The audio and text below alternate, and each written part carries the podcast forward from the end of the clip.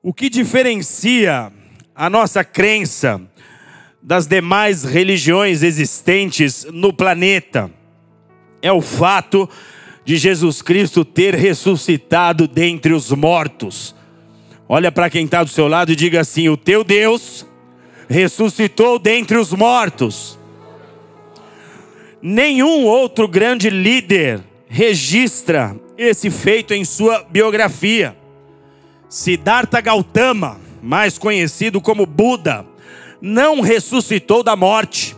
O grande líder das muitas religiões que existem na Índia, talvez um dos maiores, um dos mais influentes, ele teve seu corpo cremado no ano 483 a.C., na cidade de Kushinagar, na Índia. Ele não ressuscitou dentre os mortos. Se você for mergulhar na biografia de Siddhartha Gautama, você vai ver, ele morreu. Ele não registra lá que ele ressuscitou, isso não está em sua história. Maomé, o grande líder da fé islâmica, ele não ressuscitou da morte. Maomé morreu no dia 8 de junho de 632, na cidade de Medina, para onde os muçulmanos peregrinam anualmente para o seu dia de consagração máxima. Maomé também não tem na sua biografia o registro de que ele ressuscitou. Confúcio, o grande sábio chinês e difusor de uma grande religião filosófica ali na China, ele também não ressuscitou da morte. Confúcio morreu do coração no ano 479 a.C. Seu nome na sua língua nativa é Kung Fu Tzu, de onde origina inclusive a arte marcial, que é uma adoração a esse líder, a esse filósofo espiritual daquele povo. Um homem que também não tem em sua biografia o registro de que ele ressuscitou. Allan Kardec também não ressuscitou da morte morreu em 1869, supostamente de um aneurisma cerebral. Há algumas controvérsias em relação à morte desse homem, a forma como ele morreu, não importa. O que importa para nós é que, se você for olhar a biografia de Allan Kardec, você não vai encontrar ali nenhum dizer algo parecido, sequer parecido, com a questão da ressurreição.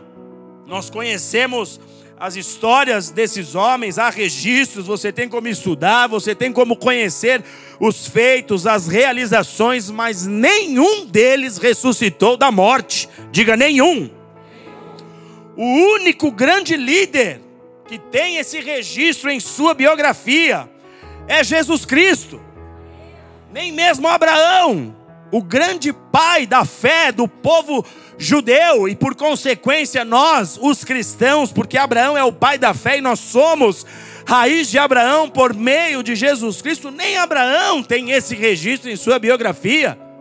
Somente no túmulo de Jesus há uma plaquinha com os seguintes dizeres: Ele não está aqui, ele ressuscitou, ele tem em sua biografia esse registro. E Jesus, durante o seu ministério terreno, ele falou abertamente sobre sua ressurreição.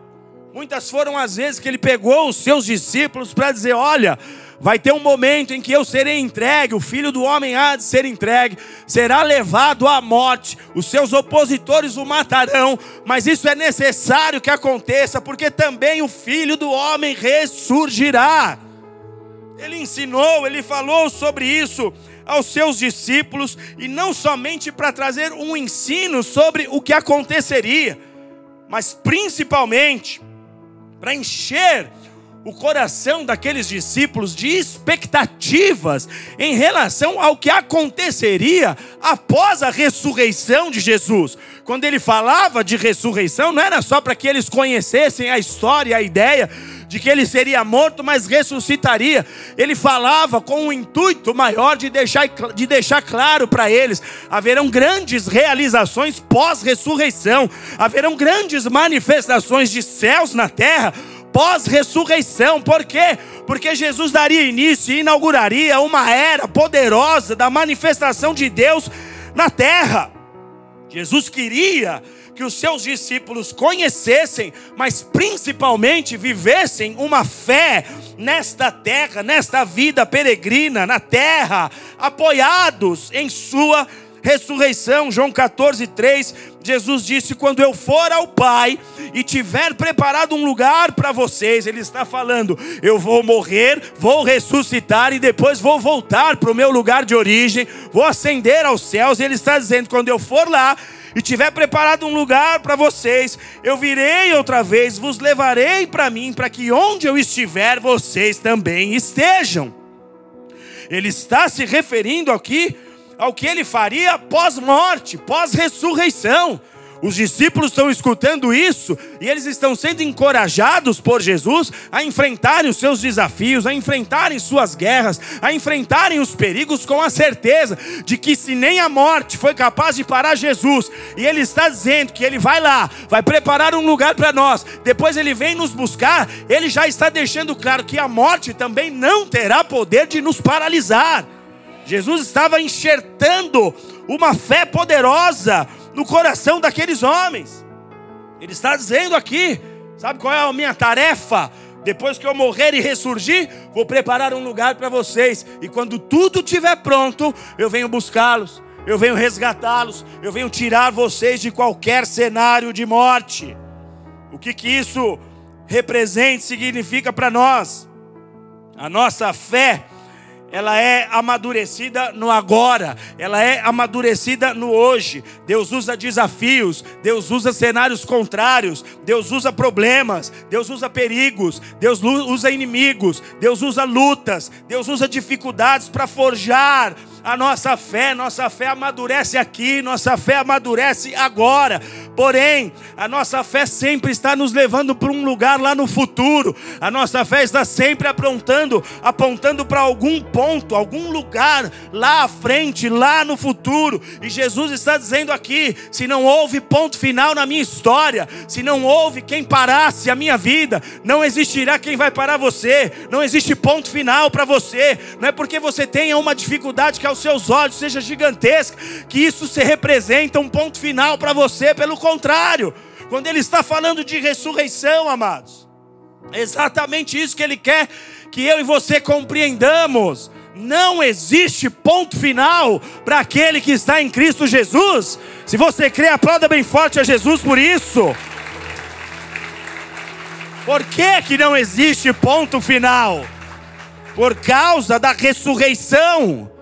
Porque é que não existe ponto final para um homem, uma mulher de Deus, para alguém que vive em aliança com Jesus, por causa da ressurreição. Só que falar de ressurreição é um tabu para muita gente, para muitas mentes, para muitas pessoas. Como assim? Como é possível alguém morrer e voltar a viver? Como é possível nós sepultarmos uma pessoa nós vemos aquele, aquele cenário de tristeza, de morte, e essa pessoa voltar a viver, como isso é possível? Isso é tabu, isso é difícil para muitas pessoas, mas não é algo que começa hoje. Muitas pessoas resistem esse pensamento ainda hoje. Muitas pessoas vivem uma vida com Jesus sem olharem para a questão da ressurreição, mas isso não é de hoje, isso já existia no passado. Existiam pessoas que, que, que resistiam esse pensamento, resistiam essa verdade. Nos dias de Jesus isso aconteceu. Existia um grupo religioso chamado de saduceus. Os saduceus simplesmente negavam todo e qualquer ensino, todo e qualquer evento e acontecimento que tivesse relação com a sobrenaturalidade. Eles simplesmente negavam. Entre os acontecimentos está a ressurreição. Eles não criam, eles negavam e eles ensinavam outras pessoas a também não acreditar. Os saduceus não criam em ressurreição, não criam nos anjos, eles não acreditavam nos espíritos.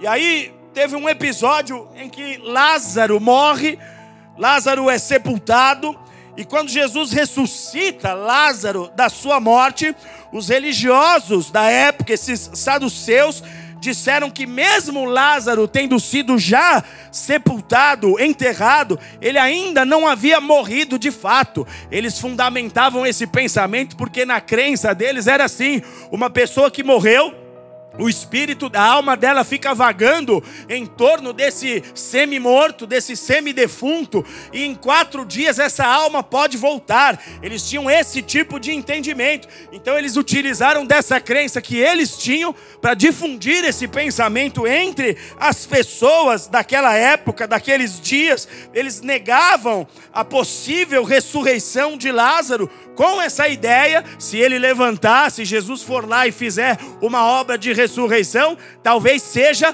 porque o espírito dele, a alma dele está muito próxima. Então não acreditem. Se aquele, se aquele falcatrua vier aqui e disser para vocês que ele vai ressuscitar Lázaro, não acreditem nisso. Eles fundamentavam a sua crença dessa forma e ensinavam outros. Só que o texto de João capítulo 11, verso 14, ele é objetivo. Jesus deixa claro nesse verso: Lázaro está morto. Ele não está usando aqui um, uma figura de linguagem, uma hipérbole para dizer, olha, é, é uma força de expressão. Não, ele está categorizando: Lázaro está morto. E quando Jesus chega ao sepulcro, já havia quatro dias que Lázaro estava ali enterrado. Jesus vai até o túmulo de Lázaro, ele diz: tirem a pedra. Marta, irmã de Lázaro, diz: Senhor, mas ele já cheira mal. Ela, ela, ela já testifica que o corpo dele já estava se decompondo. Senhor, ele já cheira mal, já é o quarto dia. João 11, 39. E Jesus dá uma resposta para ela que ensina para ela, para mim e para você algo muito importante, mas também quebra as pernas desse pensamento, quebra essa estrutura religiosa promovida pelos, pelos saduceus. Quando ela diz ele já está morto, Jesus diz: tira a pedra. Eu não estou pedindo sua opinião, eu só estou dizendo: tire a pedra. Ah, Senhor, mas já cheira mal, já não tem mais o que fazer. E Jesus diz para ela: Se crerdes, você verá a glória de Deus. E em seguida, Jesus diz: Lázaro, vem para fora. E Lázaro sai daquela tumba. Eu acho que o nome dele era Ricardo, está por aí. Pregou aqui um dia, no curso de líderes.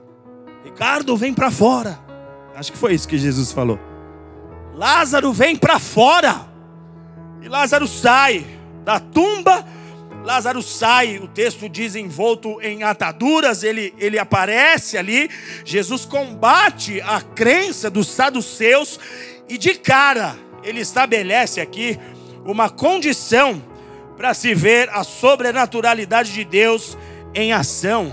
Isso é uma condição. Se você não agir desta forma, falar de ressurreição para você é como contar uma história qualquer.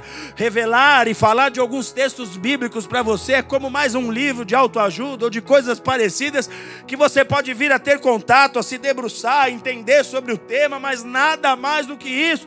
Jesus diz: tem que crer, tem que crer para poder então ver o milagre acontecer. Jesus disse: se crerdes, verás a glória de Deus. Aquele que crê é que tem acesso ao poder de ressurreição. Aquele que crê é o que tem acesso a todo o poder que emana da ressurreição. O que Deus quer que você entenda nessa noite é que você não veio aqui para adorar um Deus morto. Você não veio aqui para adorar um Deus de pedra, um Deus de barro. Você não veio aqui se envolver com uma história, um conto qualquer, uma filosofia de vida. Você não veio aqui para ter esse tipo de experiência. Não, não foi para isso que o Senhor te trouxe aqui. Você não veio aqui para ter a sua fé alimentada, mas uma fé vã, uma fé que não produz e não promove nenhum tipo de mudança na sua vida, uma fé que não tem condições de te transformar, de fazer de você um novo homem uma fé que surpreenda as pessoas da tua família, que vão poder te olhar e dizer: Eu sei como ele era e sei no que ele se tornou. Você veio aqui para viver uma fé real, uma fé real num Deus que é real, uma fé viva num Deus que é vivo, uma fé poderosa num Deus que é detentor de todo o poder e de toda a glória. Foi para isso que ele te trouxe aqui. Por isso abre o teu coração, começa a despertar. Ah, se tem um pouquinho de fé no teu coração, vai batendo aí, fala Jesus, vem agitar esta fé. Eu não posso ficar inerte diante do teu poder. Vem mexer com o meu interior, vem me chacoalhar, mas eu quero ser um homem que crê no poder do Senhor, porque aquele que crê, aquele que crê e somente aquele que crê é que poderá ver a glória do Altíssimo descendo nessa terra.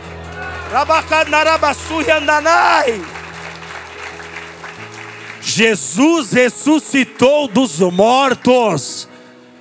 Jesus ressuscitou dos mortos.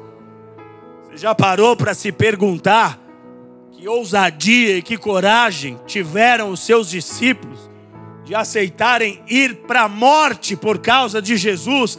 Negue a Jesus ou você vai ter um fim semelhante ao dele. O que fez esses homens dizerem: Eu nem sou digno de ser crucificado igual ele, me crucifica de cabeça para baixo. O que fez esses homens serem movidos de tamanha coragem? De enfrentar os seus opositores, homens cruéis, ditadores cruéis, verdadeiros tiranos, que estavam prontos para arrancar a vida daqueles que tentassem resistir suas ideias. Como esses homens foram corajosos! Eles viram Jesus ferido, Jesus machucado, Jesus maltratado e viram esse mesmo Jesus ressurreto em sua frente. Eles viram o mesmo Jesus ressurreto. Eles viram o massacre que Jesus sofreu nessa terra. Mas após três dias do massacre, eles viram Jesus ressurreto. Eles abraçaram Jesus. Eles cearam com Jesus. A Bíblia diz que Jesus acendeu uma fogueirinha, comeu peixinho com eles, tocou viola com eles, dançou na praia com eles. Eles puderam ter o seu Senhor de novo ali. Eles se entristeceram muito ao ver tudo aquilo que Jesus enfrentou. Eles se viram impotentes, eles se viram diminuídos, eles se viram pequenos demais diante da fúria do inferno que incendiou Jerusalém, que deixou aquela cidade empolvorosa. Mas eles viram o mesmo Jesus maltratado, ressurreto, tendo vencido a morte. E eles disseram para si mesmo: se ele venceu a morte, nada me para. Se ele tem todo esse poder, o que é que vai me travar? O que é que vai me impedir. Eles viram, amados. Só que para um, Jesus também deixou uma palavra que muito nos ensina. Tomé, que duvidou do testemunho dos seus irmãos, de que Jesus havia ressuscitado, e ele disse: somente se eu ver as marcas eu vou crer que é ele. Quando Jesus se apresenta a ele, Jesus falou: Pode tocar, Tomé, eu entendo, eu te entendo, ele nos entende.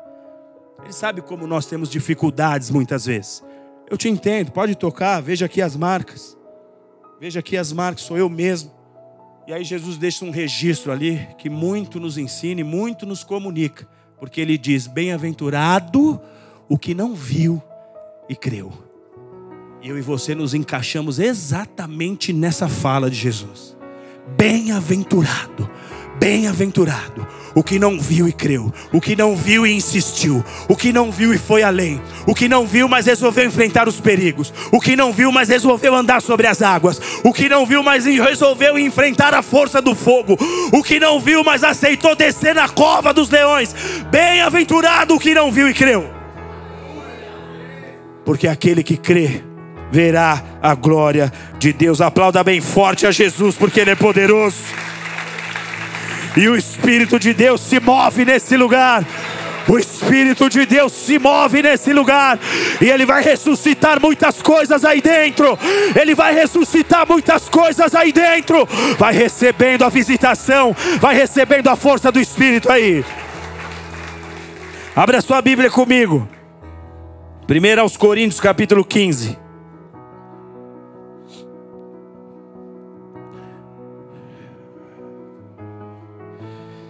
1 aos Coríntios 15.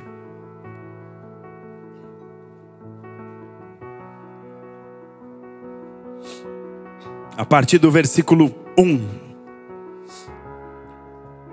Diz assim o texto, mensagem do apóstolo Paulo.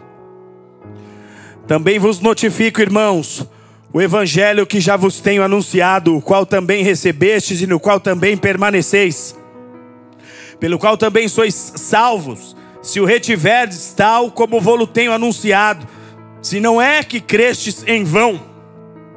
Porque primeiramente vos entreguei o que também recebi, que Cristo morreu por nossos pecados, segundo as Escrituras, e que foi sepultado, e que ressuscitou ao terceiro dia, segundo as Escrituras, e que foi visto por Pedro, e depois pelos doze, e depois foi visto uma vez por mais de 500 irmãos, dos quais vive ainda a maior parte, mas alguns já dormem também.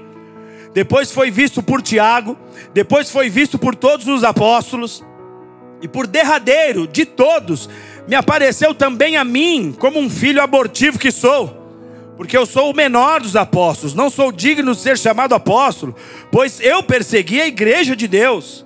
Mas pela graça de Deus eu sou o que sou, a sua graça para comigo não foi vã, porque antes eu trabalhei muito mais do que todos eles, todavia não eu, mas a graça de Deus que está comigo. Então, ou seja eu, ou sejam eles, assim nós pregamos e assim vocês têm crido. Ora, se se prega que Cristo ressuscitou dentre os mortos, como dizem algum então entre vós que não há ressurreição de mortos? E se não há ressurreição de mortos, também Cristo não ressuscitou.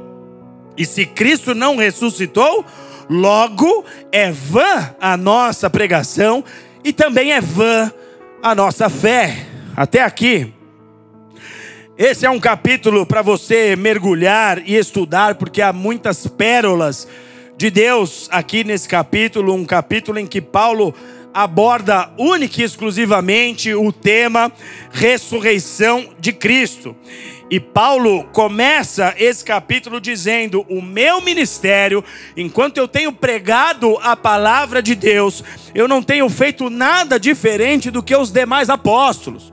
Quando ele fala de si mesmo, ele fala: Eu nem sou tão assim considerado apóstolo, porque eu fui um perseguidor da igreja, mas Deus agiu com tamanha graça. Jesus foi tão misericordioso de mim, comigo, que me deu a missão e me permitiu pregar a sua palavra. E ele está falando, e o que eu prego, o que eu falo, é que Jesus morreu pelos nossos pecados. Ele está dizendo: a minha pregação é essa aqui. Jesus morreu pelos nossos pecados, ele foi sepultado, porém, ele ressuscitou ao terceiro dia. Paulo entra nessa seara, porque o assunto ressurreição estava sendo muito mal interpretado por aquela igreja e por alguns cristãos daqueles dias, havia muita divergência sobre esse assunto, como dito, para muita gente, para uma mente terrena, para uma mente meramente humana, é muito difícil conceber a ideia da ressurreição. A ideia da ressurreição só pode ser revelada no coração pelo próprio Espírito que revelou Jesus, que ressuscitou Jesus. Não há outro método de você tentar entender a ressurreição. Se você for falar com aqueles que usam de razão para entender funcionamento de corpo humano, entre outras coisas, você vai encontrar muita dificuldade de crença nesse assunto. Então havia naquele dia, naqueles dias, uma grande divergência sobre esse tema, sobretudo pelo fato de que muitos deles ali eram influenciados pelos pensamentos filosóficos daquela época. Eles recebiam ensinamentos de muitos homens. Eu citei alguns líderes aqui que morreram e que já tinham suas, seus ensinos difundidos antes mesmo de Cristo. Então eles tinham muita influência em seus dias. As, sua, as suas mentes eram tomadas por sofismas, por pensamentos humanistas. Eles tinham dificuldades de entender certos ensinos bíblicos e eles recebiam todas essas influências de coisas contrárias à fé cristã. Só que Paulo, como todo homem de Deus, ele está interessado em fundamentar a fé daquele povo.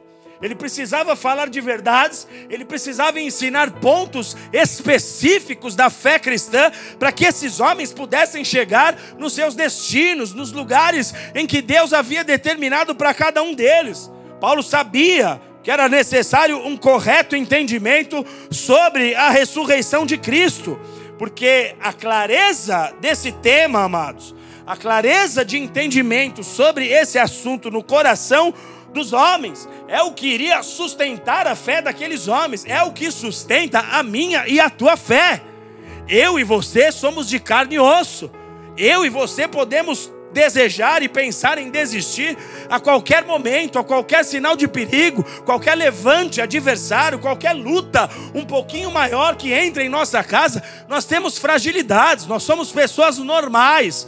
Nós somos pessoas que podem sim sucumbir diante dos desafios. Então, Paulo precisava trazer a clareza, o real entendimento para aquele povo sobre o assunto ressurreição. Ele precisava deixar claro. A única maneira desses homens seguirem essa fé sem se desviar, sem serem levados por nenhum vento de doutrina contrário, sem serem é, é, confundidos pelos, pelos diversos, pelas diversas filosofias, sem serem derrotados pelos seus inimigos, pelos opositores que vão se levantar contra aqueles que defendem uma fé em Jesus. A única maneira que esses homens tinham de ir adiante é a mesma que a nossa: é entender o poder da ressurreição. Então, Paulo fazia questão de colocar como tema central da sua pregação, como tema central da sua pregação, não eram passos para ser abençoado, não. Paulo falava de poder. Paulo era um homem muito letrado, versado na palavra de Deus tinha diversos diplomas na parede, mas quando ele tem um encontro com a glória de Deus, ele mesmo fala: Eu rasguei tudo isso aqui, eu conheci o poder de Deus. O que são essas coisas? O que é o conhecimento? O que são as filosofias diante do poder de Deus? Então, Paulo estava interessado em revelar poder, ele estava dizendo: Esse é o centro, o cerne da minha pregação. Ele fazia questão de colocar a ressurreição na primeira prateleira dos seus ensinos, tema principal das suas pregações, do seu ensino.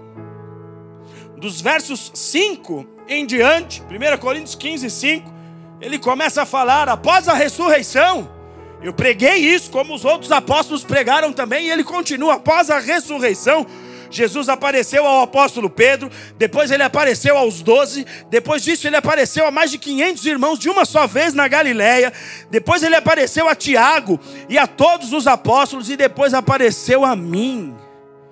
Três anos após a sua ascensão aos céus, Paulo teve um encontro com Cristo.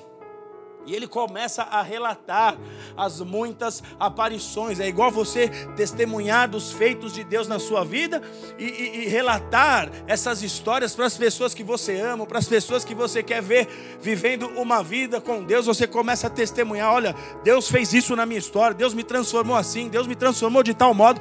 Paulo está falando: olha, ele ressurgiu ali, ele apareceu para aquele, ele apareceu para aquele outro grupo, ele apareceu para Fulano, ele apareceu para Cicrano ele apareceu para mim ele se revelou a mim.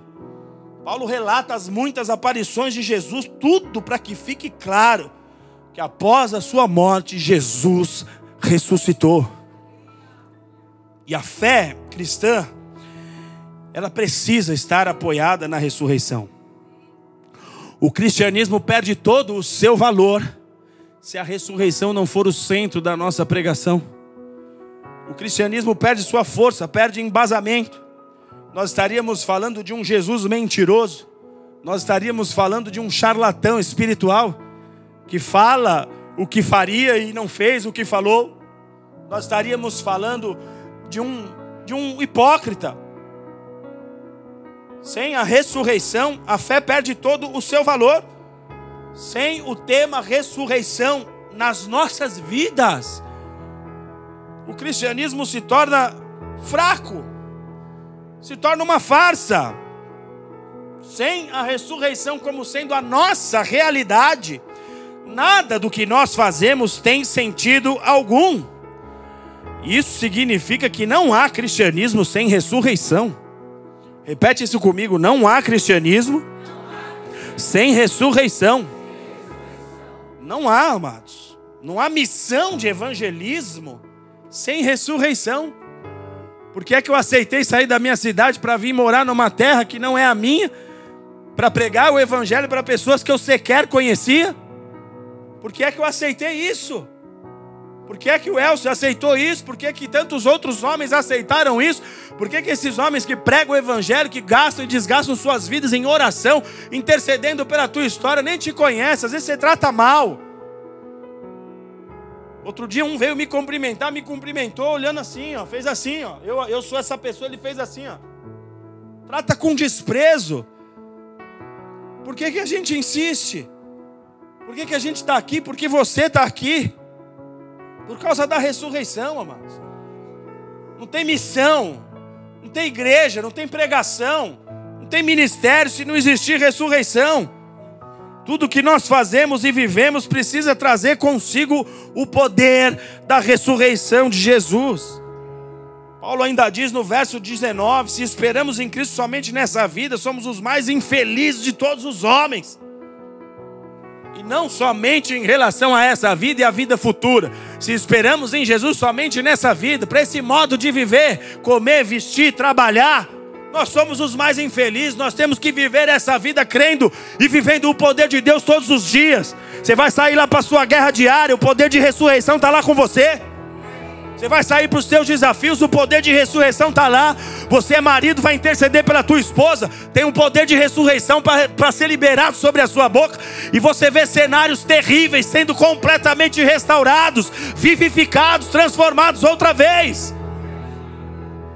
Porque do contrário, você vai viver o estilo de vida mais infeliz. Você vai cansar de vir para a igreja. Você vai cansar de vir para o culto. Você vai cansar de vir para a escala. Você vai cansar de pregar. Você vai cansar de cuidar dos filhos. Você vai cansar. Tudo vai ficar chato. Não se o poder de ressurreição te acompanhar. Porque na sua fraqueza brotará uma força na sua dificuldade, você vai ver um leão sendo talhado aí dentro de você, que você não sabe nem como essas coisas aconteceram, mas esse é o poder de ressurreição de Jesus atuando na sua vida. Aplauda bem forte a Jesus.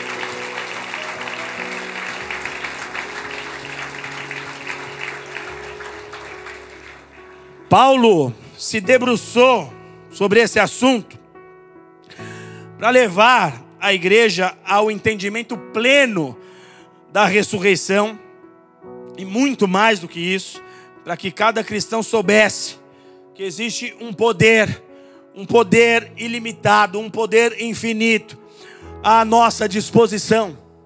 É por isso que ele insistiu no tema. É por isso que ele tratou isso como o assunto principal.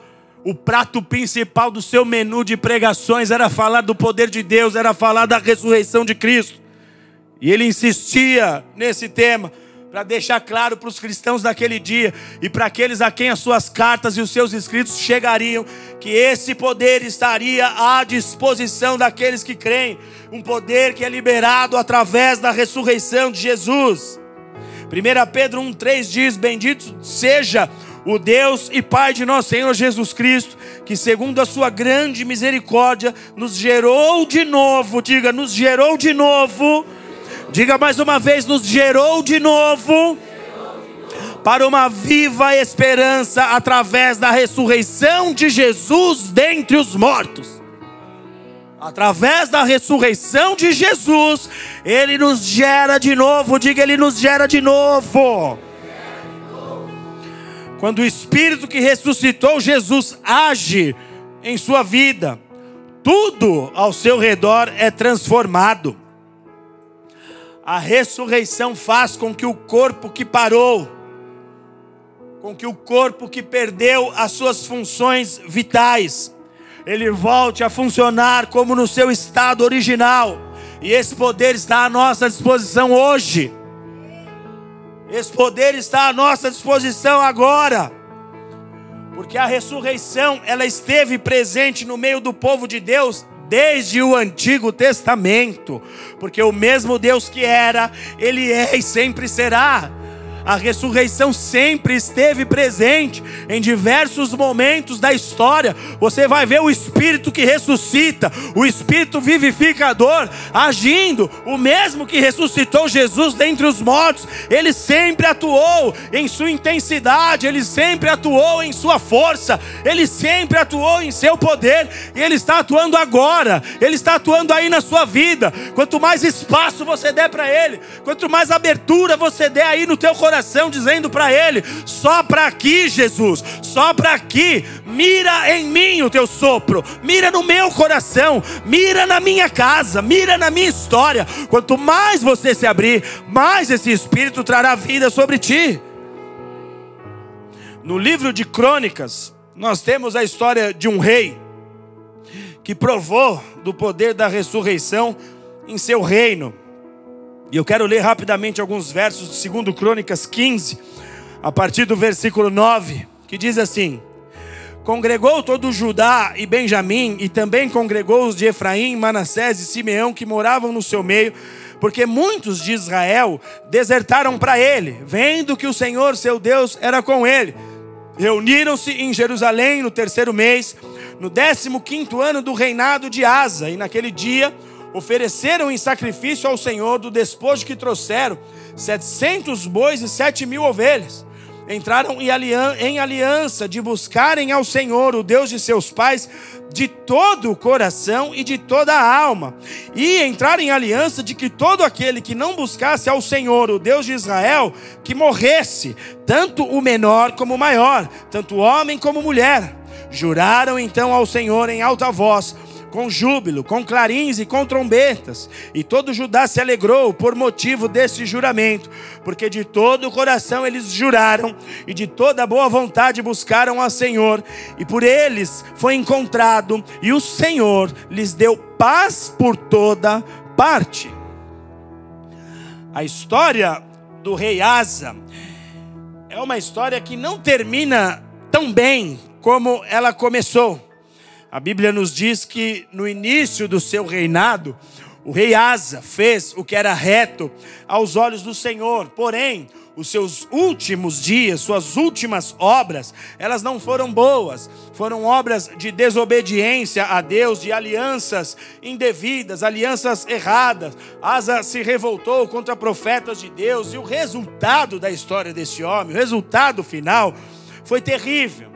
Só que eu quero me ater aqui aos dias em que esse homem promoveu um avivamento em Judá. O dia em que esse homem trouxe o poder de ressurreição para dentro do seu reino, através de atitudes que, se eu e você também trouxermos para as nossas histórias, nós veremos o poder de Deus em nossas vidas. Em 2 Crônicas 15, verso 2, o profeta Azarias, ele foi ao encontro de Asa e disse o seguinte: Asa, o Senhor está com você, enquanto você também estiver com ele. Se você o buscar, você o achará, mas se você o deixar, ele te deixará. Essa mensagem, ela foi dita por esse profeta ao rei Asa, logo após de Asa ter recebido de Deus uma grande e poderosa vitória que marcou o seu reinado. Asa enfrentou uma guerra em que ele estava em desvantagem em relação aos seus inimigos. O texto diz que o exército de Asa era de 580 mil homens e ele teve que lutar contra o exército da Etiópia, que tinha um contingente de um milhão de homens e mais 300 carros de guerra. Então ele estava em extrema desvantagem. E o que ele fez? Ele fez o que todos nós devemos fazer em toda e qualquer situação ele buscou a Deus. E porque ele buscou a Deus, ele obteve vitória. Diga, Asa venceu. Foi um bom rei até aqui. Ele eliminou todo tipo de idolatria que existia em Judá, quebrou os altares de adoração pagã. Ele edificou um altar de adoração a Deus. Ele se concentrou em fazer o que era certo, em fazer a vontade de Deus com isso ele ficou conhecido como um grande reformador. Criou muita fama. A fama de Asa se espalha por todo o território de Israel. Em dias de reino dividido, Asa acabou por atrair os moradores do norte de Israel, as tribos eram divididas, ele atrai os moradores do norte. Essas pessoas começam a querer estar do lado de Asa, por quê? Porque esse homem está prosperando, nós estamos vendo Deus na vida dele, Deus é com ele, então as pessoas começam a querer ficar com ele. Neste momento ele propõe uma aliança, ele fala: Olha, vamos todos buscar a Deus. Vamos todos nos envolver nesse propósito de buscar a Deus. Por quê? Porque se duas pessoas se unem em razão de, do reino, se unem em nome de Deus, a palavra de Deus diz que o Senhor se manifesta. Imagina três, quatro, centenas e centenas de milhares de pessoas nesse mesmo propósito, nesse mesmo objetivo. Foi o que Asa propôs. Ele falou: vamos nos unir. Eles fazem uma aliança, eles selam um compromisso. E naquele anseio de buscar a Deus, eles ainda estabelecem: quem no nosso meio não quiser buscar a Deus, esse deverá ser morto. Imagina a gente fazendo isso aqui? Olha para quem está do seu lado e fala assim: você ia morrer ou ia viver? Imagina. Quem não buscar a Deus, a gente passa a espada. Isso esteve no pacto que eles fizeram ali de busca a Deus. E por mais duro que pareça essa aliança, isso revela a nós o zelo que havia no coração de Asa por buscar a Deus. Ele queria que a coisa fosse séria. Ele tinha um memorial de Davi lá. Como é que Davi prosperou? Buscou a Deus. Então vamos buscar também. Vamos ser sérios nesse assunto de buscar a Deus. E Asa esteve tão determinado nessa busca que no dia dessa aliança, ele faz uma oferta a Deus, amados. Olha o nível da oferta, verso 11. Em bois, se você fizer a correção do que ele doou, em bois, ele doou 1 milhão 143 mil e 800 dólares e 791 mil dólares em ovelhas. O que dá um total de 1 milhão 934 mil e 800 dólares em oferta. Pá! para selar o pacto, para selar a aliança. Eu estou dando dos meus bens pessoais aqui para deixar claro na terra e nos céus que o intuito do meu do meu viver, o intuito no meu governo é que Deus seja o centro de todas as coisas. Qual foi o resultado dessa busca e dessa aliança com Deus, amados?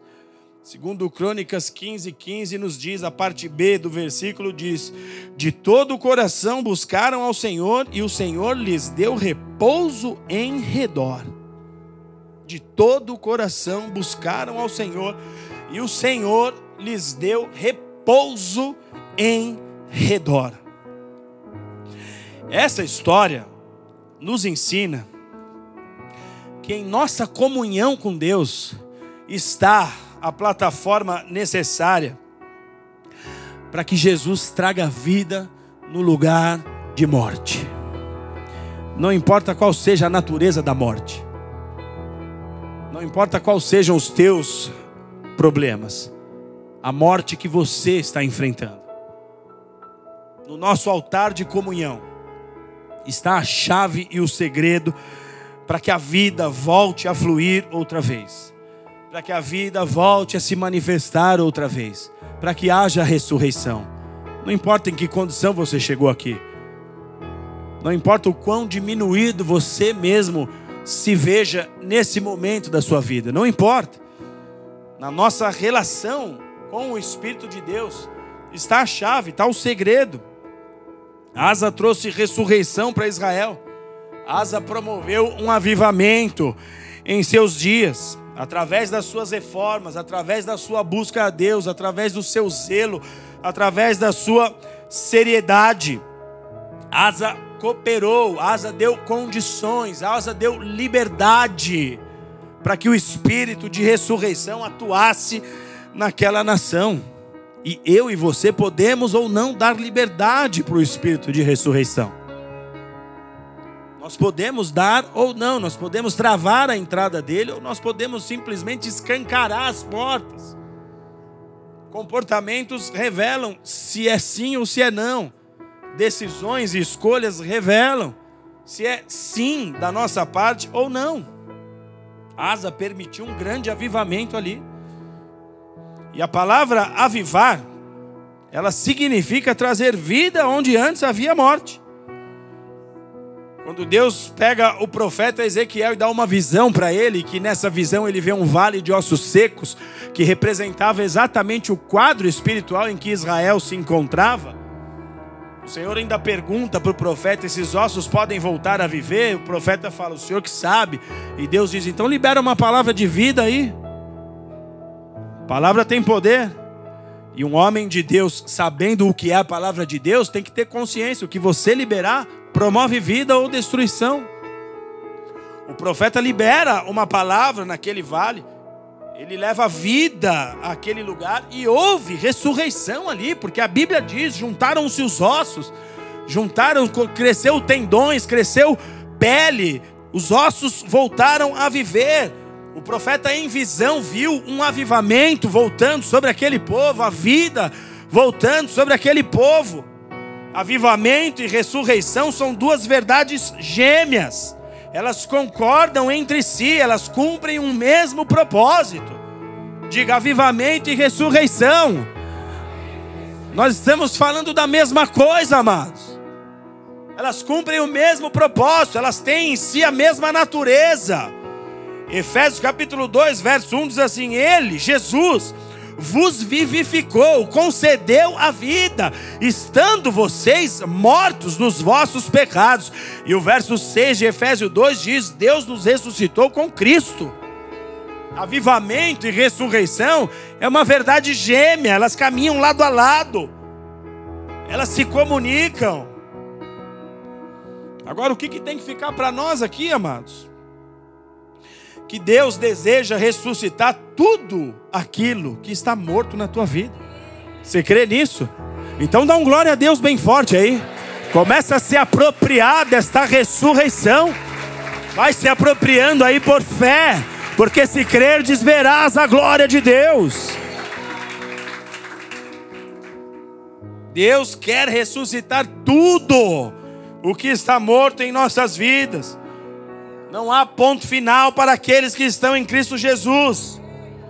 Você pode estar vivendo a desesperança em alguma área da sua vida, em alguma situação, mas Jesus nos diz que por meio da ressurreição, nem morte pode te paralisar nem morte pode te paralisar. Então não são os teus inimigos, não são as tuas dores, não é o que você tanto está esperando ver acontecer. Essas coisas não têm força para te paralisar. Se o espírito de ressurreição estiver sobre você, Jesus venceu a morte. Você está na casa do teu pai, diante do altar, recebendo uma palavra do teu Deus. Tudo isso para que você receba a ressurreição aí dentro. Então diga: me dá ressurreição, Jesus. Me dá ressurreição outra vez. Você está recebendo a palavra porque Ele quer ressuscitar os teus dons. Ele quer ressuscitar os teus sonhos.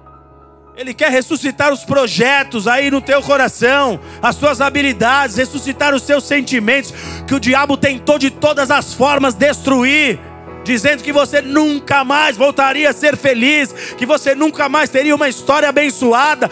Deus está dizendo: Eu estou liberando esta palavra, porque eu mesmo quero fazer ressurgir em você a vida que um dia eu desenhei para a tua história. Ele quer ressuscitar teu ministério. Ele quer ressuscitar tua coragem. Quantos homens e mulheres de coragem aqui que estavam acovardados, intimidados. Você não foi gerado para ficar covardado, não. Você não foi gerado para ficar intimidado, não. Você não foi gerado para se ver diferente do que o teu Deus te vê, não. E o Espírito está te tocando aí. Deixa ele te tocar. Deixa ele te tocar. Permite ele entrar. Permite ele se mover aí dentro.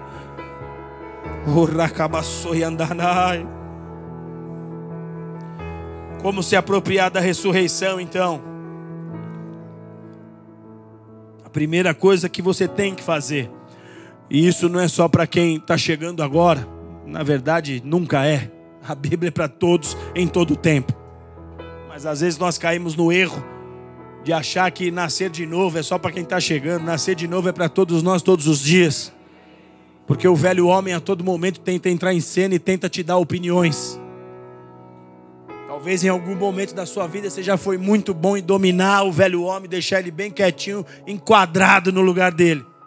Mas talvez em algum momento ele começou a dar opiniões, começou a envaidecer, começou a deixar você orgulhoso, cheio de si, cheio de opiniões próprias, tirou de você aquele coração que Deus se alegrava tanto, de filho submisso. Dá ouvidos à voz do seu, do seu Deus, do teu Senhor. Então a primeira coisa para você se apropriar da ressurreição é nascer de novo. João 3,33, Jesus diz: quem não nascer de novo não pode ver o reino de Deus.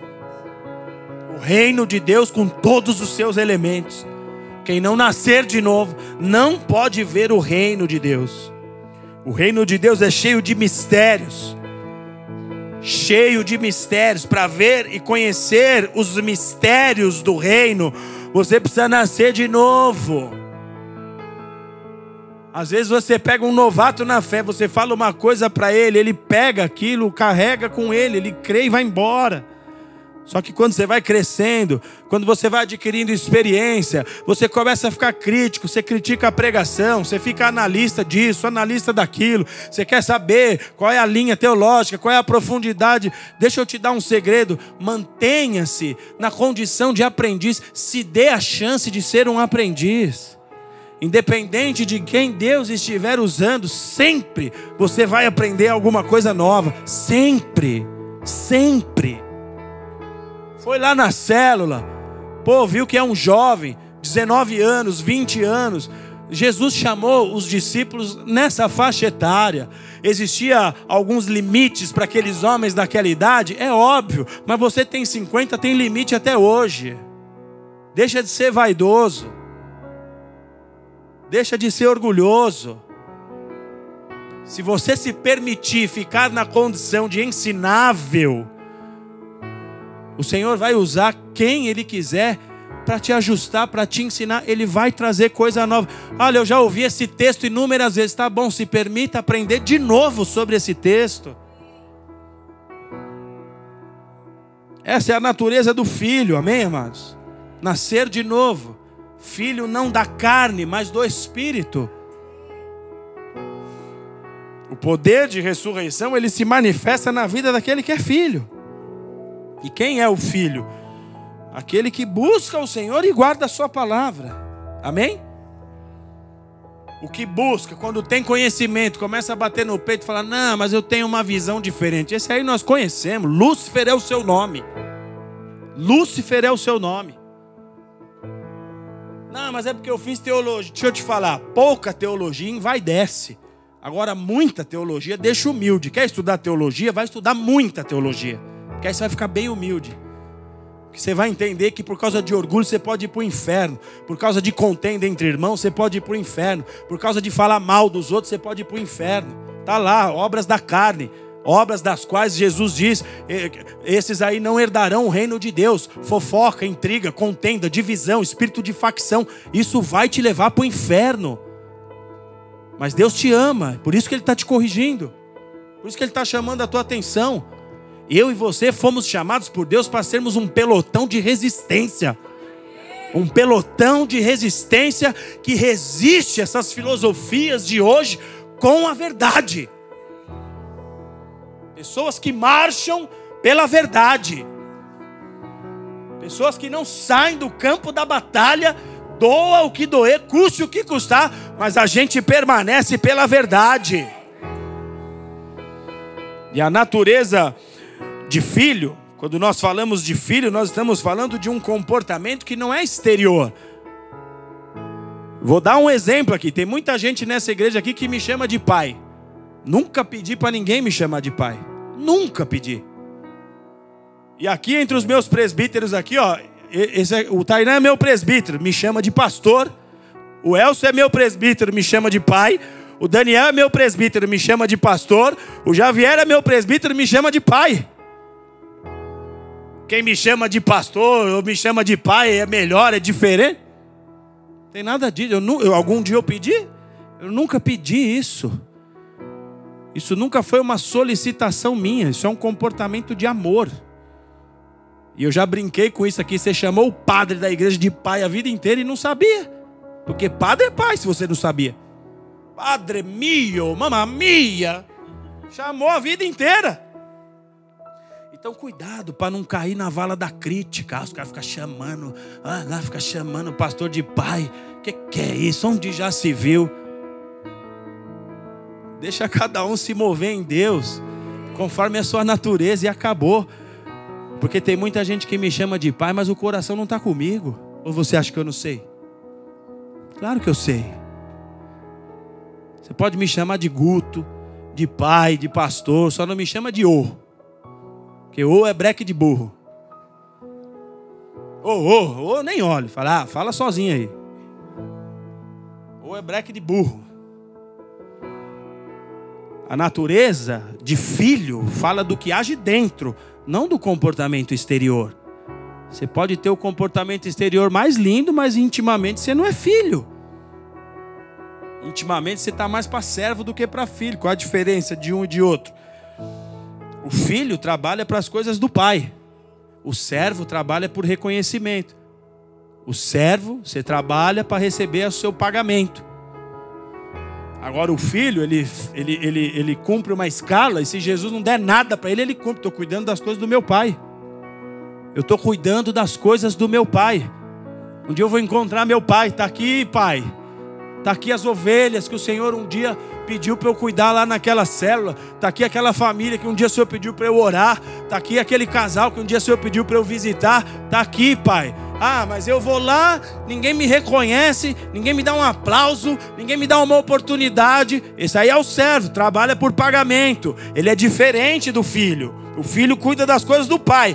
O servo está pensando só no seu próprio interesse.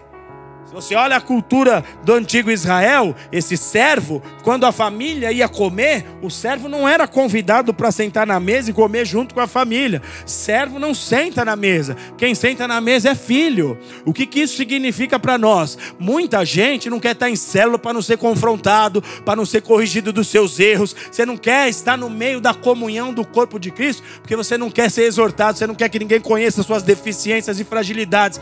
Esse é o servo. Servo não senta na mesa, quem senta na mesa é filho. E quando você está na comunhão, você é tratado, você é curado. Quando você está na comunhão, existe confronto, existe aparo de arestas. O filho, ele se alegra com tudo isso. Então a primeira coisa, quer ter ressurreição aí? Nasce de novo.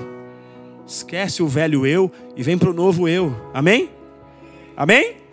Segundo ponto para você ter ressurreição aí, você precisa retirar tudo o que representa impedimento para que haja manifestação da ressurreição. Retira.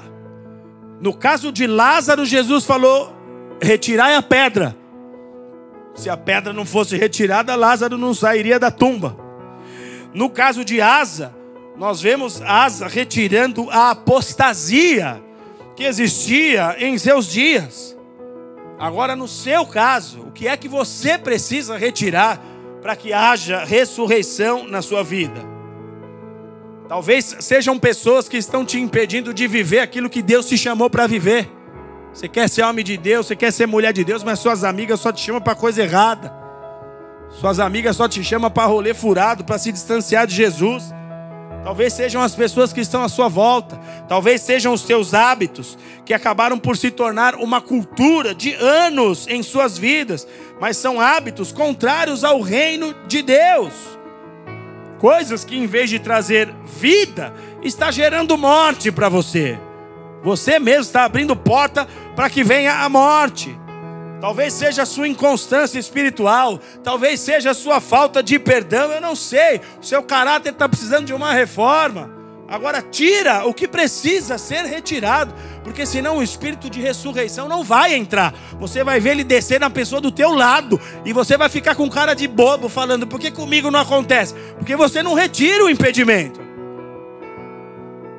Outra coisa, para que o espírito de ressurreição venha sobre você, você precisa conhecer a natureza do ungido de Deus. Muitas pessoas conhecem um Jesus que é fofinho. Jesus, meu amigo, Jesus é meu pastor, Jesus é a minha paz, e tudo bem, não tem nada de errado nisso. Só que a nossa compreensão sobre quem é Jesus, ela precisa ser mais ampla. Amém, amados? Ela precisa ir além. Dado momento as pessoas estão confusas, cada um falando que Jesus era uma figura distinta. Aí Jesus chega aos seus discípulos e os questiona. Mateus 16, 13. Chegando Jesus às partes de Cesaré de Filipe, interrogou os seus discípulos, dizendo: Quem dizem os homens ser o filho do homem? E eles disseram: Olha, uns estão dizendo que tu és João Batista, outros estão dizendo que tu és Elias, outros estão dizendo que tu és Jeremias ou um dos profetas. E aí Jesus fala para eles: E vocês, quem dizem que eu sou? E Pedro responde: Tu és o Cristo, o Filho do Deus vivo. A resposta de Pedro nos revela muita coisa, porque Pedro viu Jesus como aquele que tem todo o poder, ele viu Jesus como aquele que tem todo o governo em suas mãos, todo o domínio, toda a majestade, e a maneira como nós vemos a Jesus determina como que nós vamos receber dele e como que nós vamos viver para ele. A maneira como você vive para Jesus está dizendo o que você compreendeu da parte dele. O que significa essa resposta de Pedro, que ele fala: Tu és o Cristo de Deus. A palavra Cristo significa ungido. Diga ungido. Tudo o que é ungido está à disposição daquele que ungiu. Tudo. Ele é o ungido de Deus, significa que Jesus está à disposição de Deus para ser usado por Deus como Deus bem entender. Será que tem ungidos de Deus aqui? O que é ungido está à disposição daquele que o ungiu. Ah, eu não sei o que eu sou. Se você não sabe quem você é, você é do tipo que está à disposição de você mesmo. Porque se você não é corpo de Cristo, você não é corpo dos ungidos. O ungido não pertence a si mesmo, a si mesmo. O ungido pertence àquele que o ungiu. E nós precisamos ter o Cristo maduro dentro de nós. Não é o Jesus, ah, o menino Jesus. Ele foi menino um dia, mas ele sempre foi rei. Houve outros reis que reconheceram a realeza de Jesus. O Jesus maduro precisa ser manifestado em nossas vidas. Porque senão você vai conhecer Jesus, mas não vai viver o poder da ressurreição. E o que Deus está liberando sobre a sua vida hoje é condições, condições. O seu coração está sendo preparado agora para que você possa viver no poder da ressurreição. Aplauda Jesus mais uma vez.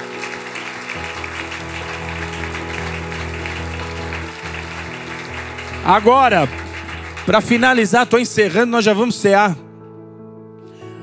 Quando Jesus soube da, da morte de Lázaro, ele é comunicado que Lázaro morreu.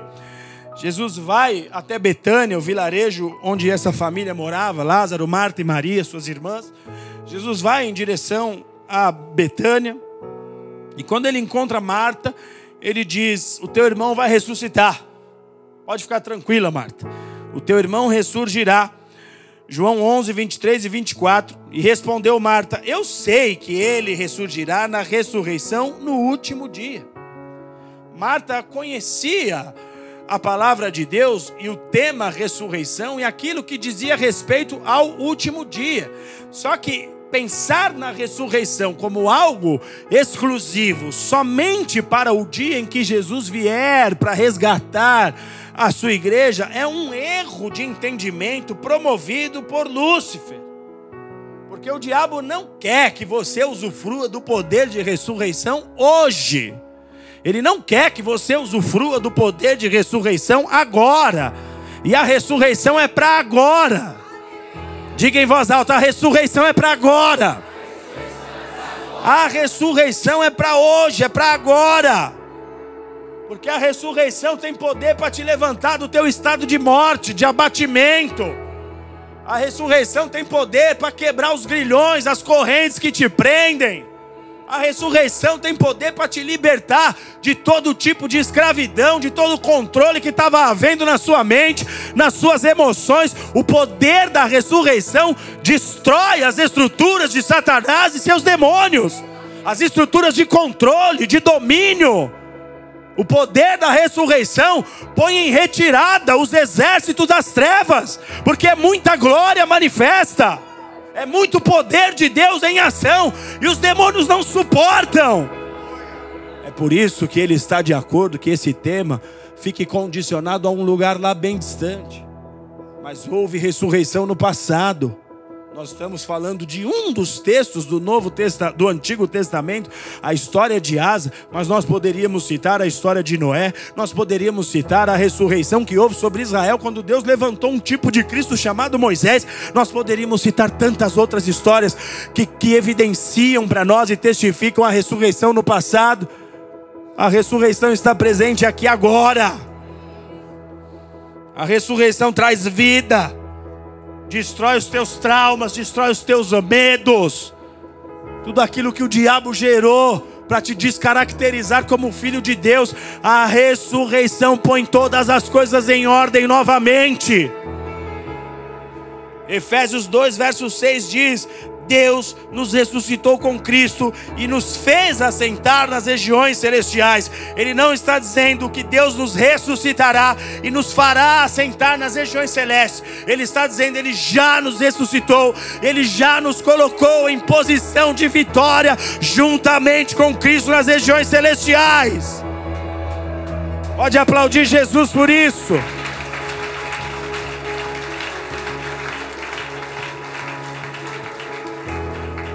E por fim, a ressurreição só vai se manifestar na vida daquele que morreu para si mesmo.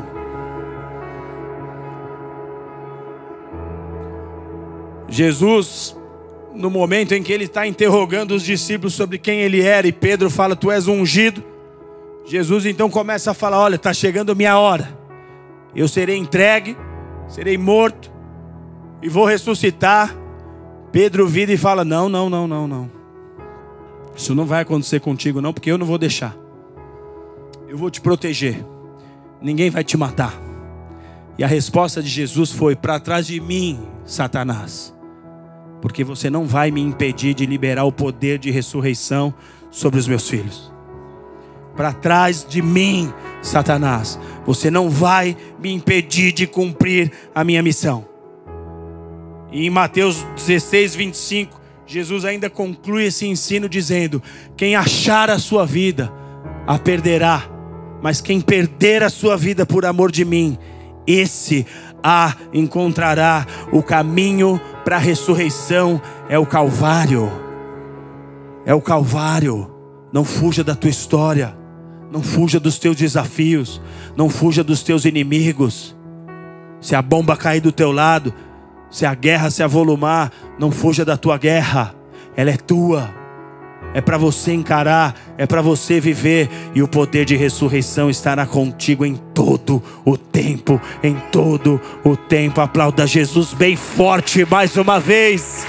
Aplauda Ele bem forte mais uma vez. Ore andanai. Ele é poder, Ele é poder, Ele é Deus de poder, Ele é Deus de poder. Não há quem possa contra o nosso Deus, não há quem possa contra Jesus Cristo vivo, ressurreto.